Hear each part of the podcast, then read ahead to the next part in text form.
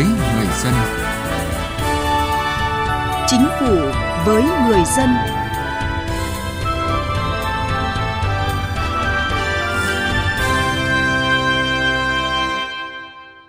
Xin kính chào quý vị và các bạn. Dịch vụ công trực tuyến với mong muốn đem lại tiện ích, thuận tiện cho người dân doanh nghiệp, tiết kiệm thời gian chi phí, hạn chế tiêu cực nhũng nhiễu, tăng tính minh bạch của nền công vụ. Với những ý nghĩa đó, các bộ ngành địa phương đã tích cực triển khai dịch vụ công trực tuyến mức độ 3, mức độ 4. Mới đây, Bộ Thông tin và Truyền thông đã ban hành công văn hướng dẫn đôn đốc xây dựng kế hoạch triển khai và hoàn thành mục tiêu cung cấp 100% dịch vụ công đủ điều kiện lên trực tuyến mức độ 4 trong năm 2021. Tuy nhiên, để quá trình thực hiện dịch vụ công trực tuyến mức độ 3 hiệu quả và đẩy nhanh dịch vụ công trực tuyến mức độ 4, một số những tồn tại hiện nay cần phải giải quyết. Đây là nội dung chúng tôi đề cập trong chương trình Chính phủ với người dân chuyên đề cải cách hành chính hôm nay. Cải cách hành chính với người dân và doanh nghiệp.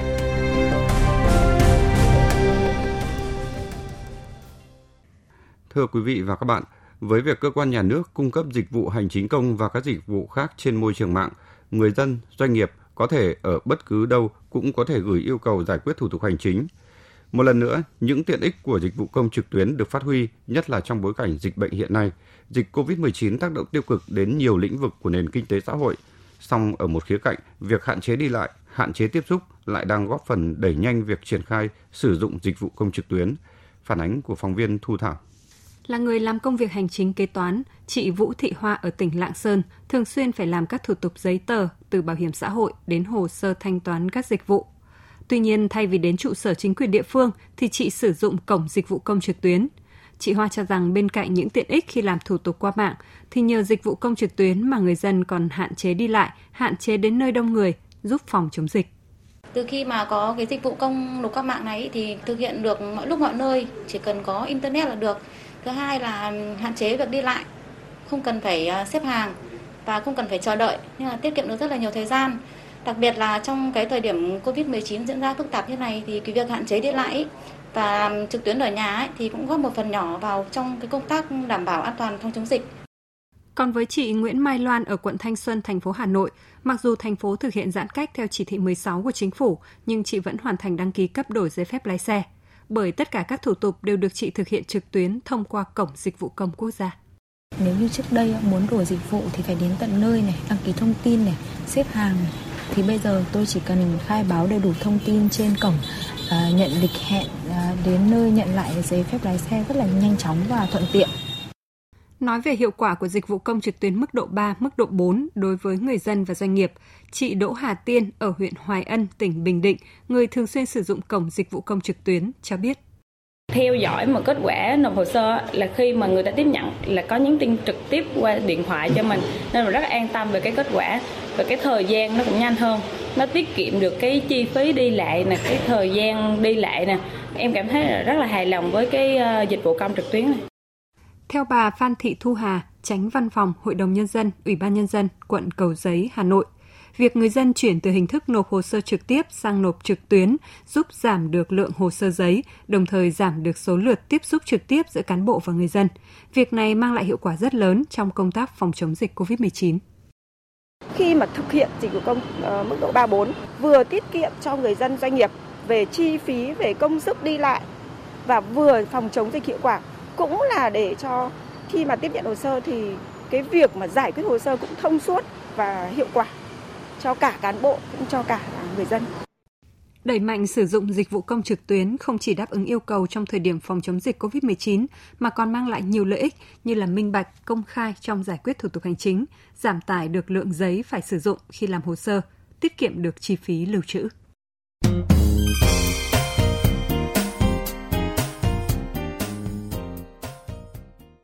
Thưa quý vị và các bạn, như chúng tôi vừa đề cập, chính phủ, các bộ ngành địa phương đã rất nỗ lực để tiến tới một nền hành chính không giấy tờ bằng việc khuyến khích người dân tham gia vào các dịch vụ công trực tuyến. Tuy nhiên, trong quá trình triển khai vẫn còn một số bất cập, vướng mắc nhất định. Bà Phạm Thị Ngọc Diệu, Phó Chủ tịch Ủy ban dân quận Bình Tân, thành phố Hồ Chí Minh cho biết có những cái thủ tục còn đòi hỏi là người dân phải kèm dữ liệu, đặc biệt cái lĩnh vực xây dựng là phải kèm theo bản vẽ thiết kế xây dựng nên cái tỷ lệ thực hiện dịch vụ công trong lĩnh vực này thì cũng còn hạn chế quận cũng chưa có được một cái cơ sở dữ liệu cán bộ công chức thì ngoài cái việc mà thực hiện trên môi trường mạng còn phải thực hiện giấy cũng chưa có rút ngắn được cái thời gian một hạn chế khác khiến tỷ lệ người dân và cả doanh nghiệp chưa mặn mà với dịch vụ công trực tuyến, đó là việc giải quyết hồ sơ nhiều nơi chưa minh bạch, hướng dẫn chưa rõ ràng, khiến người dân doanh nghiệp phải thao tác lại nhiều lần. Chị Nguyễn Như Quỳnh, kế toán một công ty tại Hà Nội cho biết. Bây giờ chúng ta có các hệ thống điện tử, thủ tục hành chính điện tử. Thế nhưng vấn đề là khi mà khai báo trên đó, khai báo rất nhiều lần rồi, đúng theo các bước hướng dẫn. Thế nhưng hệ thống vẫn báo là lỗi và cuối cùng là vẫn phải lên gặp trực tiếp. Chị Vũ Thu Hiền ở Hà Nội thì cho rằng người dân không phải ai cũng có thể thích ứng nhanh với công nghệ, nên đây cũng là một khó khăn trong tăng cường dịch vụ công trực tuyến. Khi mà mình dùng ấy thì mình cần phải có cái sự tìm hiểu kỹ càng. À, thứ nhất là về quy định sử dụng, thứ hai nữa là các bước sử dụng để cho mình thích ứng và mình hiểu nó. À, hầu hết các những cái thắc mắc hay là cái bức xúc ấy, thì nó đến từ cái việc là mình chưa hiểu hết, mình chưa nắm hết được cái quy định của họ. Thực tế hiện nay cũng vẫn còn một số bộ ngành địa phương chưa thực hiện đồng bộ trạng thái hồ sơ giải quyết thủ tục hành chính. Đôi khi việc gửi nhận hồ sơ trực tuyến đến các bộ, các địa phương còn chưa thông suốt do chậm xử lý kỹ thuật đường truyền. Một số bộ ngành còn chậm công bố, công khai thủ tục hành chính, dẫn tới địa phương cũng phải chậm công bố, công khai thủ tục hành chính trong lĩnh vực đó.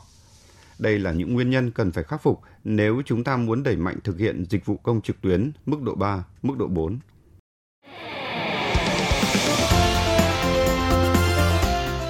Tiếng nói chuyên gia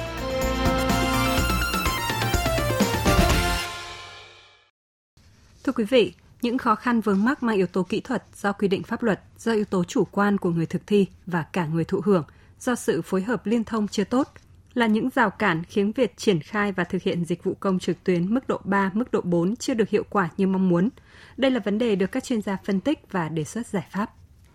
Để tạo tài khoản qua cổng dịch vụ công quốc gia thì doanh nghiệp bắt buộc phải có USB ký số hoặc SIM ký số.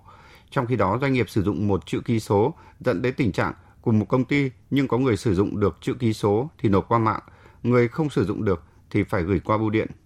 Có công ty thực hiện gửi nộp qua hai hình thức khiến việc kiểm soát hồ sơ qua dịch vụ công trực tuyến trở nên khó khăn. Hệ thống thanh khoản trực tuyến nơi đã thực hiện, nơi chưa cũng gây khó cho người dân doanh nghiệp. Dịch vụ công trực tuyến tuy dễ tiếp cận nhưng để sử dụng thì vẫn khó vì nhiều thao tác vẫn phải thực hiện bằng phương pháp thủ công.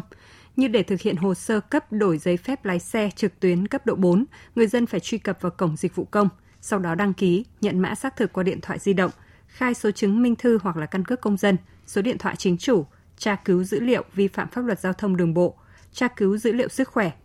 Nếu đăng ký không thành công do hồ sơ chưa hợp lệ, việc hoàn trả lại tiền qua thanh toán trực tuyến cũng mất nhiều thời gian. Quy trình phức tạp là lý do tại sao tính đến tháng 4 năm 2021, số hồ sơ cấp đổi giấy phép lái xe trực tuyến cấp độ 4 quá thấp, chỉ có 10 hồ sơ. Trong khi mục tiêu của việc thực hiện dịch vụ công trực tuyến mức độ 3, 4 là hướng tới đơn giản và thuận lợi cho cá nhân doanh nghiệp, nhưng lại vô tình hạn chế khả năng thực hiện của họ. Ông Đậu Anh Tuấn, trưởng ban pháp chế Phòng Thương mại và Công nghiệp Việt Nam cho rằng cần hoàn thiện cổng dịch vụ công theo hướng xây dựng một giao diện đơn giản, đăng ký tài khoản dễ dàng, dễ sử dụng không chỉ là việc xây dựng một hệ thống thật sự hiện đại mà vấn đề là cái hệ thống này phải được doanh nghiệp sử dụng và phải thân thiện thuận lợi cho doanh nghiệp sử dụng và doanh nghiệp có động lực để sử dụng các cổng thông tin này. Đây cũng là một vấn đề cần phải đặt ra trong thời gian tới. Một vướng mắc khác là có những yêu cầu của người dân doanh nghiệp liên quan đến nhiều thủ tục, nhiều cơ quan bộ ngành, song thủ tục còn phức tạp theo quy định, mối quan hệ phối hợp, việc kết nối liên thông dữ liệu điện tử giữa các cơ quan bộ ngành còn hạn chế. Muốn ngày càng có nhiều người dân doanh nghiệp sử dụng dịch vụ công trực tuyến thì cần phải có một cuộc cách mạng về chuyển đổi số trong lĩnh vực cải cách hành chính, cụ thể hơn là cải cách các thủ tục hành chính. Bà Võ Thị Trung Trinh, Phó Giám đốc Sở Thông tin Truyền thông Thành phố Hồ Chí Minh nhận định một số các giải pháp để tăng cường cái tỷ lệ dịch vụ công trực tuyến, tinh giản các thủ tục hành chính để dễ dàng thực hiện trên cái môi trường điện tử, khẩn trương hoàn thiện các cơ sở dữ liệu dùng chung về dân cư và hộ tịch đất đai chúng ta cần thêm một cái mục tiêu phát triển khác, đó là cung cấp các dịch vụ công trực tuyến mức độ 3, mức độ 4 qua các thiết bị di động thông minh. Thưa quý vị và các bạn, cùng với việc cung cấp dịch vụ công trực tuyến mức độ 3, 4 cho người dân, doanh nghiệp qua thiết bị di động thông minh, áp dụng chữ ký số, các chuyên gia cũng cho rằng để dịch vụ công trực tuyến thực sự hiệu quả như mục tiêu đề ra, điều quan trọng là trách nhiệm và quyết tâm thực hiện của người đứng đầu trong cải cách hành chính, đặc biệt là ứng dụng công nghệ thông tin phục vụ người dân, doanh nghiệp Bên cạnh đó, cơ sở pháp lý hỗ trợ đăng ký dịch vụ công trực tuyến như định danh điện tử, xác thực điện tử hay có chính sách ưu đãi cho người dân doanh nghiệp khi thực hiện thanh toán trực tuyến, thanh toán phí trung gian cũng cần được tính toán hoàn thiện thêm. Một khi người dân doanh nghiệp cảm nhận rõ những tiện ích khi sử dụng dịch vụ hành chính công trực tuyến, họ sẽ chủ động lựa chọn phương thức này. Quý vị và các bạn thân mến, chương trình Chính phủ với người dân chuyên đề cải cách hành chính hôm nay xin dừng tại đây. Cảm ơn quý vị và các bạn đã quan tâm theo dõi.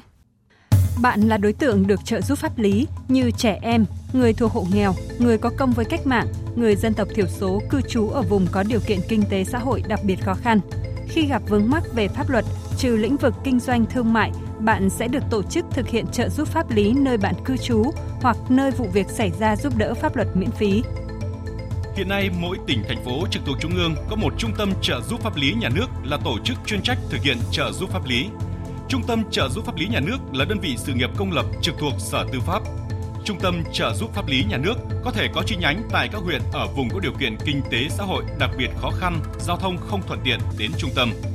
Ngoài ra ở các tỉnh, thành phố trực thuộc Trung ương còn có thể có các tổ chức hành nghề luật sư, tổ chức tư vấn pháp luật ký hợp đồng thực hiện trợ giúp pháp lý với Sở Tư pháp, tổ chức hành nghề luật sư, tổ chức tư vấn pháp luật đăng ký tham gia trợ giúp pháp lý sẽ giúp đỡ bạn. Khi bạn có yêu cầu trợ giúp pháp lý, tổ chức thực hiện trợ giúp pháp lý sẽ kịp thời cử người thực hiện trợ giúp pháp lý là trợ giúp viên pháp lý. Luật sư thực hiện trợ giúp pháp lý theo hợp đồng với Trung tâm trợ giúp pháp lý nhà nước. Luật sư thực hiện trợ giúp pháp lý theo phân công của tổ chức tham gia trợ giúp pháp lý. Tư vấn viên pháp luật có 2 năm kinh nghiệm tư vấn pháp luật trở lên làm việc tại tổ chức tham gia trợ giúp pháp lý. Cộng tác viên trợ giúp pháp lý để giúp đỡ pháp luật miễn phí cho bạn bạn có thể lựa chọn các tổ chức thực hiện trợ giúp pháp lý, người thực hiện trợ giúp pháp lý tại địa phương mình trong danh sách được đăng tải trên trang thông tin điện tử của Sở Tư pháp hoặc cổng thông tin điện tử của Cục Trợ giúp pháp lý Bộ Tư pháp theo địa chỉ tgpl.moz.gov.vn.